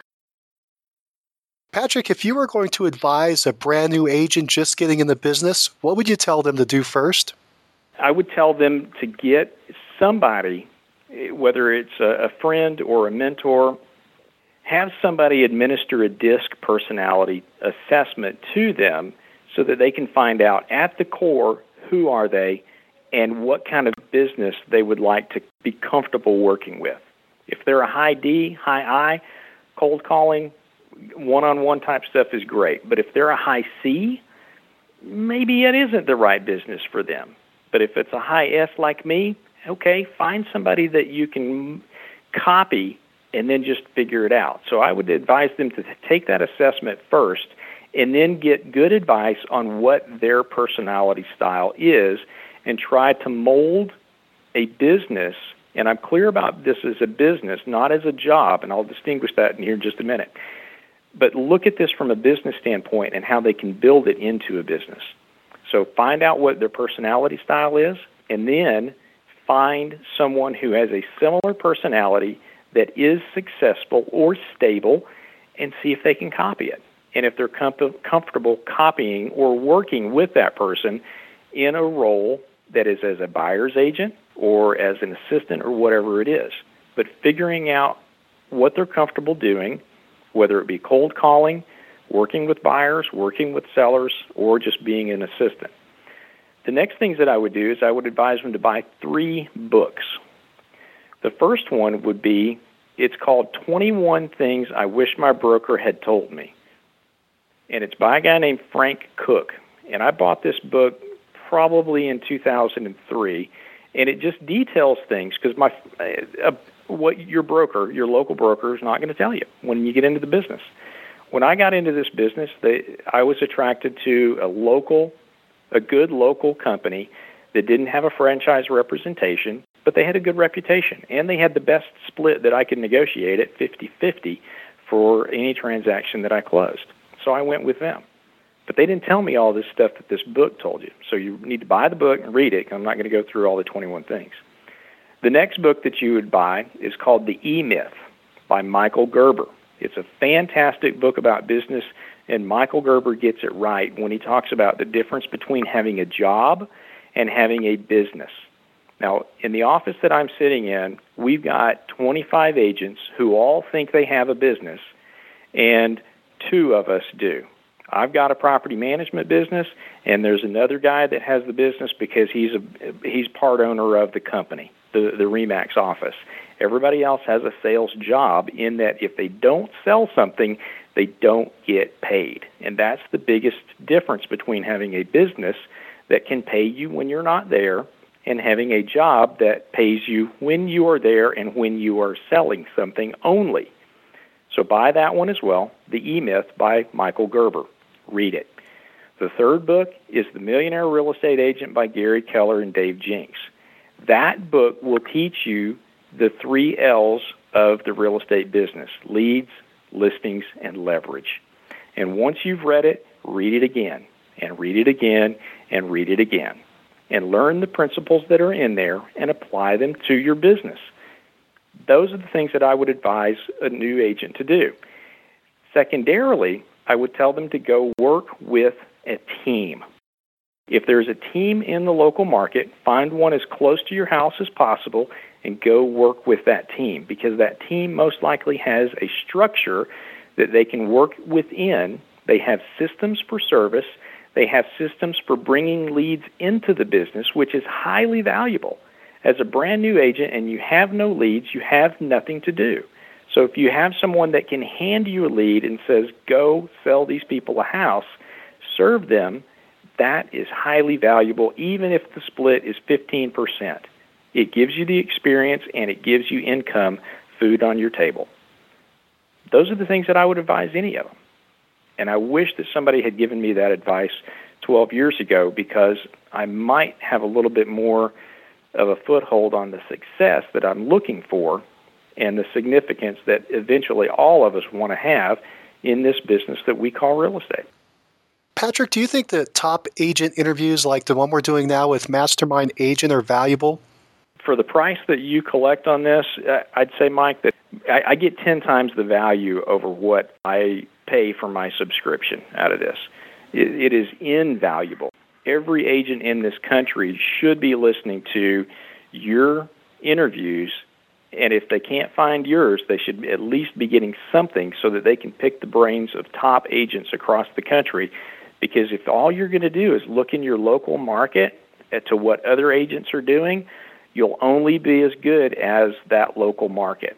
But we've been able to take ideas from Portland, Oregon, Phoenix, Arizona, uh, Ohio, New York City, and put those ideas in place here in El Paso, Texas, to serve our clients, to serve ourselves, to bring in more leads and more income, and they work. And the good news was that I didn't have to try them out to see if they would work. Other agents did it, and all I had to do was copy it, adapt it to my personality style, and implement it, and it works. Patrick, I've gotten to the end of the questions I have prepared for today. Is there anything else that you would like to talk about that we haven't addressed?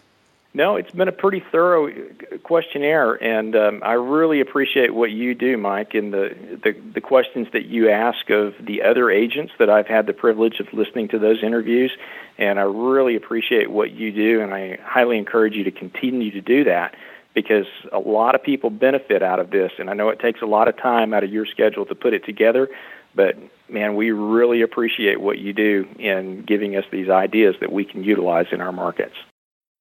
Well, Patrick, you've done an amazing job of adapting the top agent models to your market and personality.